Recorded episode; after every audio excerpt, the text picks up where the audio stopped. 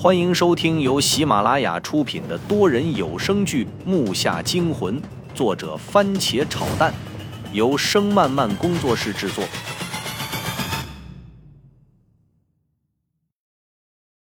第七十四集，我还在摸索，就看白雾里一个黑影窜了过来，声音有些嘶哑，但还是可以听出那是曾哲的。当看到他的脸时，我瞬间就明白了。看着他通红的双眼，这雾果然有问题，难怪我心里也有种暴戾之感。这雾竟然可以刺激人的兴奋神经，干扰理智。我被曾哲这一下直接冲倒在地上，滚了一圈。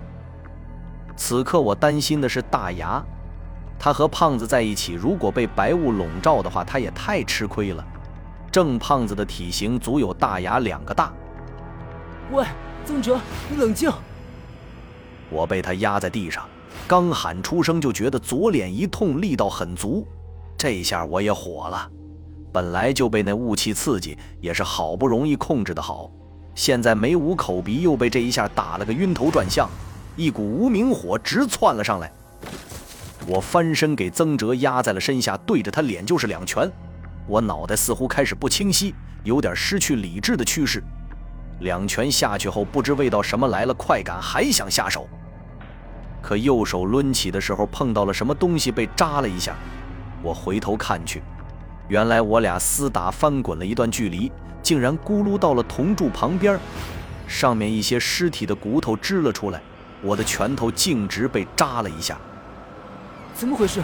曾哲，曾哲！我摇了摇已经被我打得昏过去的曾哲。看上去刚才我确实着了道，要不是被刺痛了手，清醒了过来，这曾哲不得被我活生生打死啊！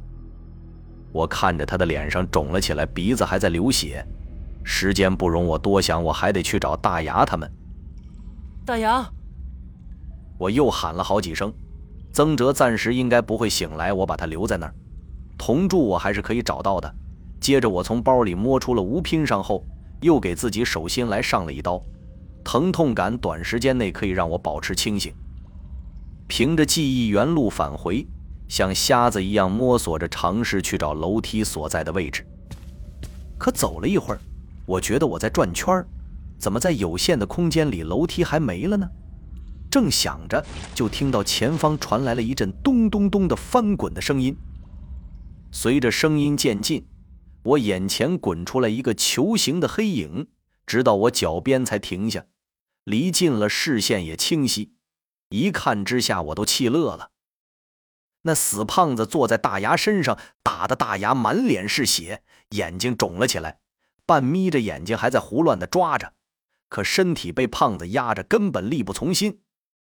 我看胖子没有停下来的意思，而且他并没有注意到我。就这体型，我练过也未必能真的给他按倒。我不敢耽搁，用无的刀柄回手打在了他后脖颈处。胖子闷哼一声，就躺在了地上。我去检查大牙，这小子那手还不老实的在那抓呢。我无奈来了一记手刀，这才得以消停。几个人一时间全部倒地，身边没了陪同的我，发觉自己身处的境地，四周迷雾蒙蒙的，什么也看不清。我分不出这是烟是雾，我只知道我的视线之内尽是花白，连脚旁边的大牙的脸都有些模糊。怎么办？怎么办？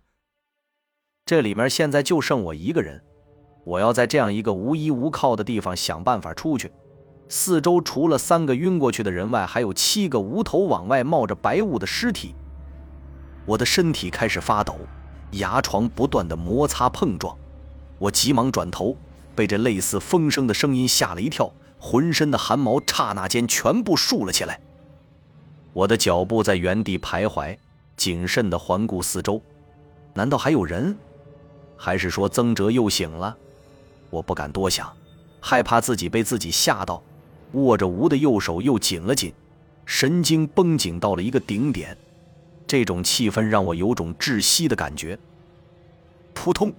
我的身子被什么东西撞了出去，我在地上滑了好远，头一回心里一惊，本以为是什么恐怖的僵尸之类的怪物，或者说是个无头的尸体，好点也就是说抱走的那三个人其中一个人醒过来，可谁成想按着我的这个家伙是周震。他的嘴角有着一抹不易察觉的微笑，我刚想骂他，就看他的带着白布的右手高高抬起，迅速落了过来。我想躲，可是身子被按得死死的，几乎动不了。两个鼻孔同时窜出热流，后脑一下撞在身下的木板上，我的脑袋嗡了一下后，身体就失去了知觉。我只能感觉鼻子的血流得满脸都是，还看到了那抹显得有些诡异的微笑。通过那段时间的了解和在学校的观察，我自认为周震不会有那样的笑容。可是思想在下一刻也宣告停止了。不知道过了多久的时间，我感觉身体好像在晃动，再去感觉发现有人在撞我，力度很大，但是频率很低。我逐渐的从黑暗中醒过来，我缓缓地睁开眼睛，全是重影，手指动了动还是可以控制。不过脸上却干巴巴的，甚至动动嘴都不舒服。你他妈死没？起来呀，看看这是哪儿？郑胖子的声音依然洪亮。